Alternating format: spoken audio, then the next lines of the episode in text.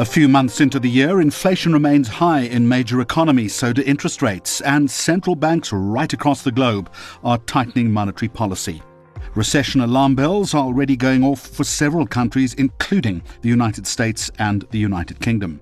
Meanwhile, the Silicon Valley bank collapse has raised the spectre of weakness in the financial sector. So, how is this shaping investment trends, and what is the outlook for the rest of the year? I'm Jeremy Maggs, and this is No Ordinary Wednesday. It's our in depth look at what is driving markets, shaping the economy, changing the game. To help us understand the current investment landscape, I'm joined by Investec Wealth and Investments Ryan Friedman, along with Riaan Wagner, who runs the Investec World Axis range of funds that gives South African investors looking to invest offshore a global, well diversified portfolio. Ryan and Riaan, welcome to No Ordinary Wednesday. And gentlemen, before we begin, I believe congratulations are in order for your Investec World Axis Cautious Fund being named the best performing offshore global asset allocation fund at this year's Raging Bull Investment Awards. As I say, congratulations. Ryan, let me come to you first. 2022 last year was a year for the record books. Could you recap on what made it such a unique year for financial markets? Yeah, so, you know, 2022 really was an extraordinary year. I think it was characterized not only by the losses we saw within asset classes, but the breadth of losses we saw across asset classes. So if you go back about 100 years, Jeremy, there have been four years since 1928 that the S&P 500 and the US bond market posted negative returns together for a particular calendar year. Now, what made 2022 so extraordinary was that you have to go back approximately 150 years to the 1870s, in fact, where both bond and equity markets in the US were down by more than 10% each. So that was truly extraordinary. Um, and if you think about what actually happened last year, we saw the S&P closing the calendar year down just over 18% in dollars, but the reality was at one point there was a peak to trough loss of closer to 30%. It was about 27% uh, at its widest margin. And in fact, we've actually had three bear markets in the last 4 years for for global markets. Now, that doesn't seem like it's it's been the case, but it is the the reality. And if you think about what happened to the Nasdaq for example, last year it ended a 13 year consecutive positive performance period. The Nasdaq was down 32% for the calendar year last year. So last year really was characterized by a year that ushered in extreme volatility. In fact, there were 63 trading days last year out of, you know, it's probably one one in every four trading days where the S&P 500 was down more than 1%. So that's that's an exceptional statistic. And if you think about bond markets, well, bond markets have been on an absolute tear for the past 25 years. Yields in the US Treasury market, the 10 year Treasury yield, were closer to 16% in the 80s, uh, and they bottomed in 2020 at 0.5% in nominal terms. So if you think about that for a second, you know, you had the pleasure of lending the US government uh, money at 0.5% per annum return for 10 years, uh, and that's in nominal terms. If you inflation adjusted, that's that's deeply negative. So an extraordinary uh, negative drawdown year for US bond markets. And then, you know, if you if you combine that with what happened in equities, because really the Fed raised rates by 425 basis points last year. So, you know, bonds were exceptionally expensive. Developed market government bonds were exceptionally expensive going into 2022. And with that backup, that sharp backup in rates, you saw significant drawdowns from government bond markets in the US. And that really meant that they weren't able to cushion the blow from falling equity markets. And in fact, uh, you had the worst year for a 60 40 portfolio since 1937. A truly remarkable year last year. So let's thread it now through to 2023. Inflation stubbornly high, interest rates not falling, at least for now. So, what, Ryan, then is your take on the current macroeconomic environment? And the big question that everybody is asking is this global recession on the cards? Yeah, I mean, you know, a recession is so widely talked about, especially in the US, because it really makes up a, a, significant portion of economic growth around the world. And, you know, for the longest time, we've had the view that the US would be able to avoid a recession. And I think, Jeremy, uh, the reasoning or part of the reasoning thereof was the US consumer was just in such good shape. So, uh, US uh, household balance sheets had approximately 2.3, 2.4 trillion dollars of excess cash on them, and that was as a result of the fiscal transfers, the payments by government to households after the COVID crisis. And so, if you think about the rate of interest, uh, you know, there's an economic term called the equilibrium rate of interest. It sounds fancy, but really what it is is just the, the, the Fed funds rate, for example, in the US, that would need to be achieved in order to bring equilibrium to the economic environment. In other words, the rate of interest, the, the Fed funds rate that is neither expansionary nor contractionary when the market is at full employment. And we always thought that rate was significantly above what the market was discounting and what the Fed was discounting. In other words, we thought that interest rates, given the health of US consumers, would need to be raised significantly in order to constrict demand and constrict consumption. And I think that's proved to be true because the US today is not officially uh, in a recession. But I think the reality here is that today, policy rates in the US are actually objectively tight. So the Fed funds rate at 475 or around there, looking that it might head higher depending on the environment. Now, you know, with SVB, uh, things have become a little bit more complicated, but policy now today is restrictive. And so we think if the Fed continues to raise rates, and that would actually be our inclination from here, uh, it is going to affect the US consumer.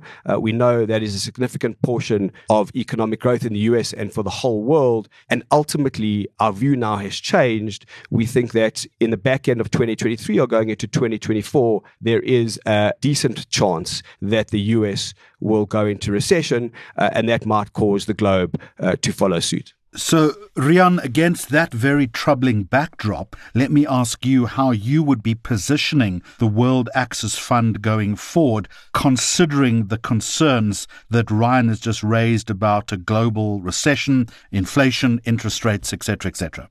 Yeah, so I think it's fair to say that we have positioned the portfolios quite conservatively, especially towards risk assets. And, you know, we believe it's appropriate given this uh, very uncertain backdrop that we find ourselves in currently. You know, when we look at our global equity exposure, for example, across the Investec World Axis range of funds, we are in fact at our lowest ever allocation to global equities. Um, and this is particularly true for a couple of the portfolios um, you know, since we started managing these funds back in 2005. Within equities, uh, we have between a 20 to 25% underweight position to the United States. Um, and this is largely based on valuation concerns, which we can unpack a little bit later. However, our exposure to global fixed income and specifically US dollar cash and furthermore absolute return strategies sits on the opposite end of the spectrum where we are running our highest ever allocation towards global fixed income assets. Um, you know, today yields are at a much stronger starting point across the entire fixed income spectrum. And following the rise in yields that we've seen over the last 14 months or so, you know, the return potential in bond markets now appear very compelling. And then finally, as some insurance in the multi asset portfolios, we do have uh, an allocation to physical gold at this point in time. All right, let's talk currency now. And Ryan, let me throw the ball back to you. The US dollar, obviously central to the global economic environment. What's your current prevailing view on the dollar?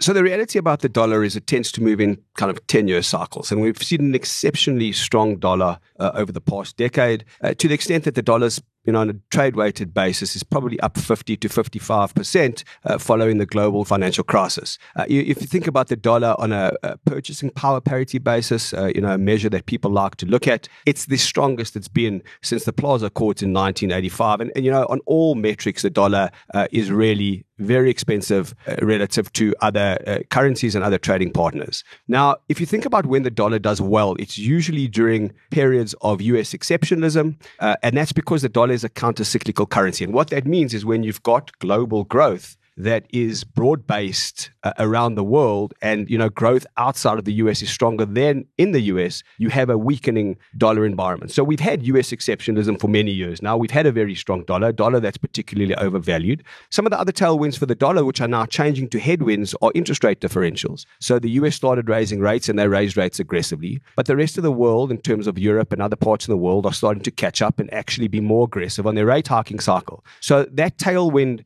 that we've seen uh, for the dollar from interest rate differentials is now once again uh, turning into a headwind. So our view on the dollar over the medium term is that the dollar will weaken on a trade weighted basis.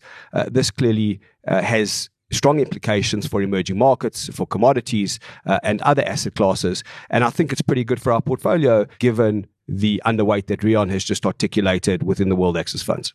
All right, so Riaan, pick it up then. What then is the impact of the weakening US currency on funds like World Axis? Yeah, so a weaker US dollar will likely have a positive effect on the Investec World Axis funds, just given the fact that, uh, you know, we are underweight uh, that US dollar. And by implication, it means that we are overweight other currencies like, you know, sterling or euro, or even some selected emerging markets. You know, when these currencies appreciate against the greenback, this has a positive translation effect on our Investec World Axis funds um, that are denominated in US dollar. All right, Ryan, back to you then. So let's continue talking about the uh, World Axis Flexible Fund. Uh, a decision to reduce equity exposure to its lowest level this year, as we've referenced. What then is the motivation for that and the result, the consequence? Yeah, so Jeremy, I think that's absolutely right. Um, I think Riaan mentioned earlier we are running the lowest equity exposure we have ever run in this fund uh, at just over 30%. To put that in context, it has been as high as 84% uh, historically, I think in 2013 slash 14. And so this is a dramatic move lower for us in terms of equity exposure. And for us, really, it's all about margins uh, and earnings. If you look at operating margins uh, in the US today, Jeremy, they are around 11.5%. They've come off their high a little bit, but are trading at kind of 2.5% above long term averages. Now, now, we think that margins are just uh, too high given the macroeconomic environment and the prospects for negative operational leverage uh, in companies, particularly in the US, which is trading at an 18 forward multiple, come down a little bit in the last few days. Uh, but what's going on here is that, you know, the bulls will tell you that operating margins can be maintained at these levels because companies will contain costs or they'll employ financial alchemy as such. But the reality is we think operating margins do come under pressure. You know, as the economy slows and we've got a, a view that the economy uh, in the US will slow materially going forward, given now that I mentioned that, you know, US interest rates are objectively tight. And um, we think that will have an impact on nominal growth.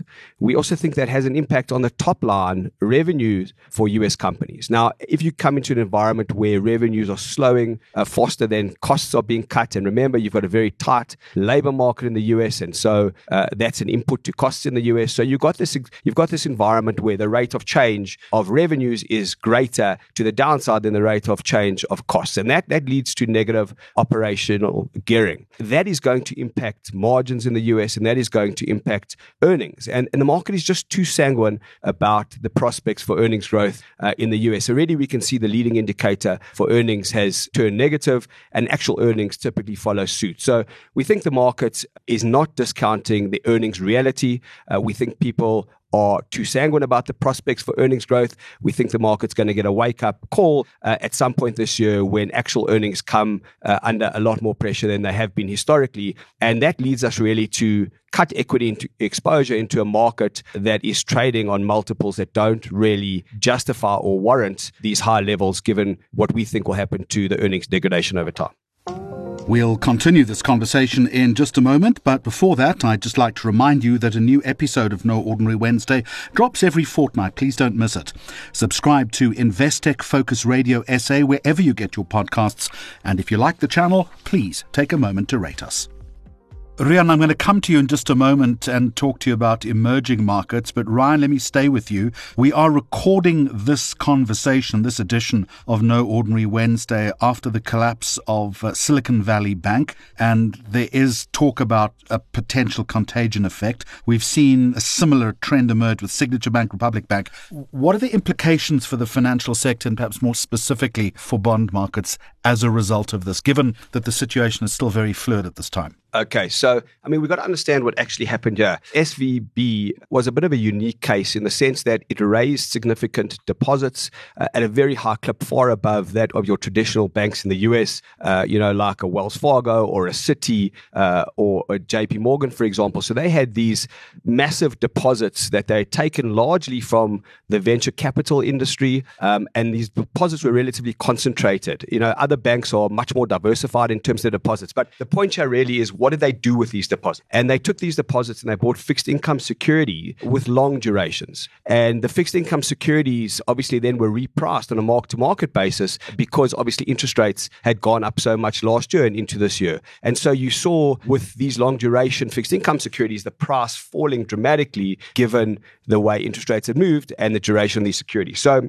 the reality is that they hadn't taken these mark to market losses because I think they weren't forced to until they had to sell the assets. But when they started getting a run on deposits, they were then forced to liquidate some of these positions. Uh, and that obviously created the environment that we are in today uh, and the outcome for SVB, Silicon Valley Bank. Now, the Fed has come to the rescue to some extent with its uh, bank f- term funding program, uh, where they will take on these securities at par. And that ultimately means that they've stemmed the contagion to some extent across the banking industry. Now, we do think it is relatively idiosyncratic in the sense that many of the other banks aren't sitting in the same position. I mean, just to put it in context, the securities uh, that they held were 60% of their deposit book, right? The other banks that we mentioned earlier, the large US banks, have much, much less uh, exposure to long duration fixed income assets. So we think the contagion might be relatively contained, although there is some flow through into the broader macroeconomic environment and prices for certain assets assets. So we've seen extreme movements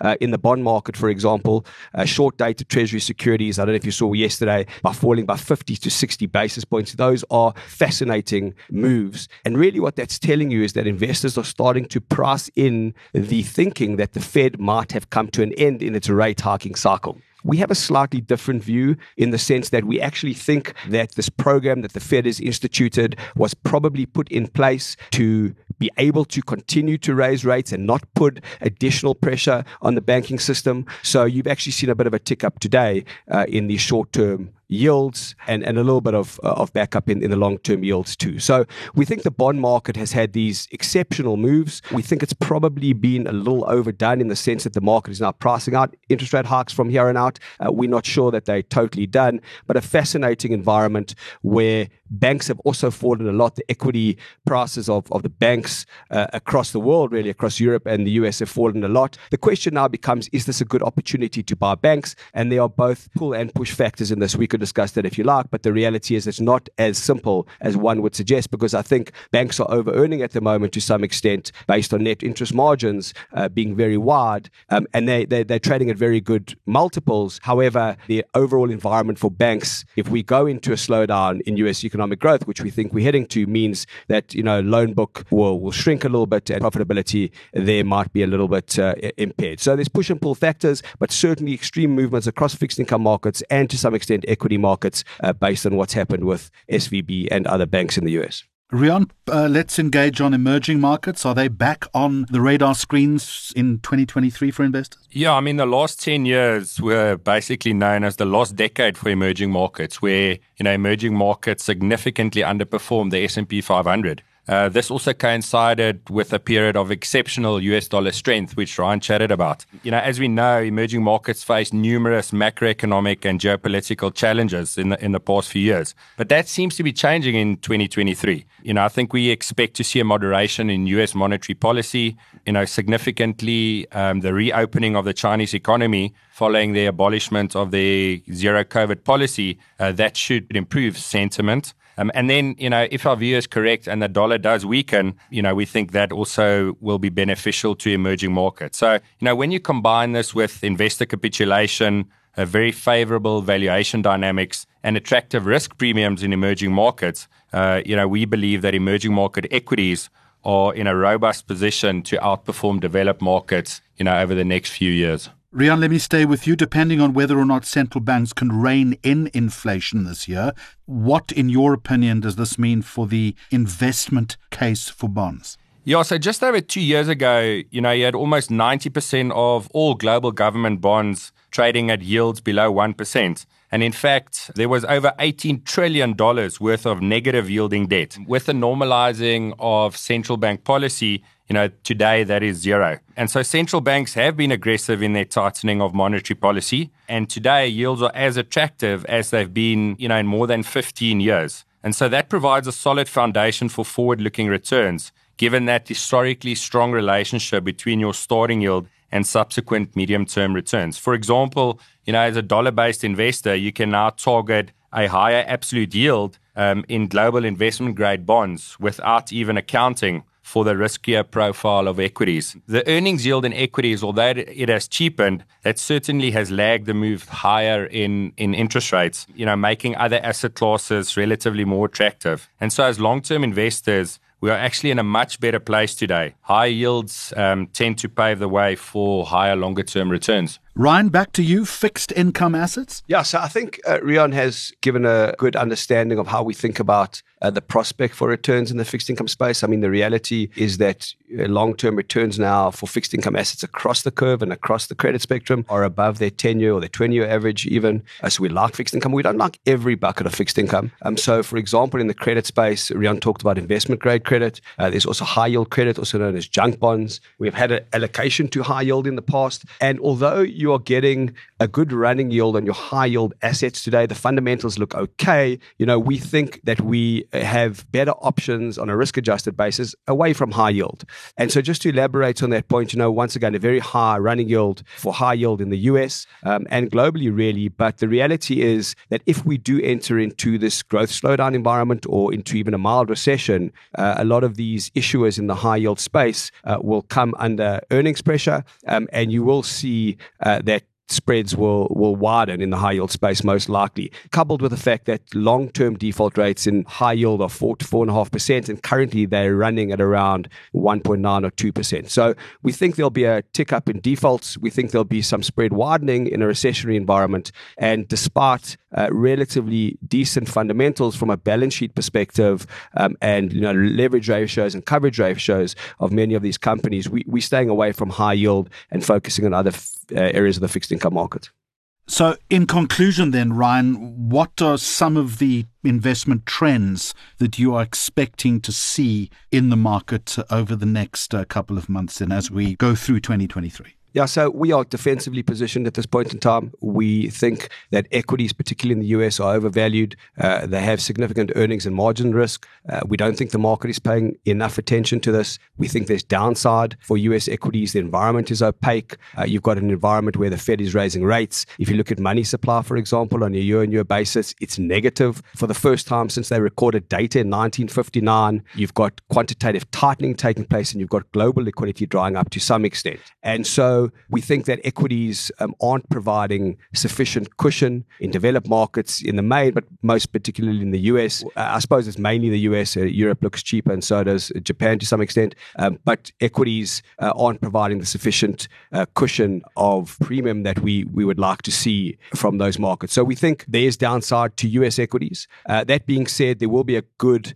buying uh, attractive buying point for equities at, at some point later in the year. We feel um, there's no massive economic imbalances, and so once we have this price adjustment that we're expecting to take place, especially as the market starts to discount the greater probability of a recession, we will be looking to to upweight our equity exposure, and that's the beauty about uh, you know our process is that we we, we buy daily dealing funds, very liquid investments, uh, and we can change up the asset allocation quite quickly. Within equities, there are pockets of value. Riaan has mentioned emerging markets, equity risk premiums there trading close to their COVID highs around 800 basis points. They are cheap. Policy is working in their favor. They're going to start cutting interest rates, which will be a tailwind for emerging market equities. And we think the dollar in the currency markets is likely to weaken over the medium term. And then across fixed income markets, just to sum up, we are finding very attractive yields across the curve and to some extent across the credit spectrum. Uh, and, uh, you know, these are some of the best yields we have seen in 15 plus years. So very overweight fixed income, underweight equities as we travel uh, into 2023 and look for a much better entry point uh, into equities later on the year, but understanding that there are pockets of value outside of the US.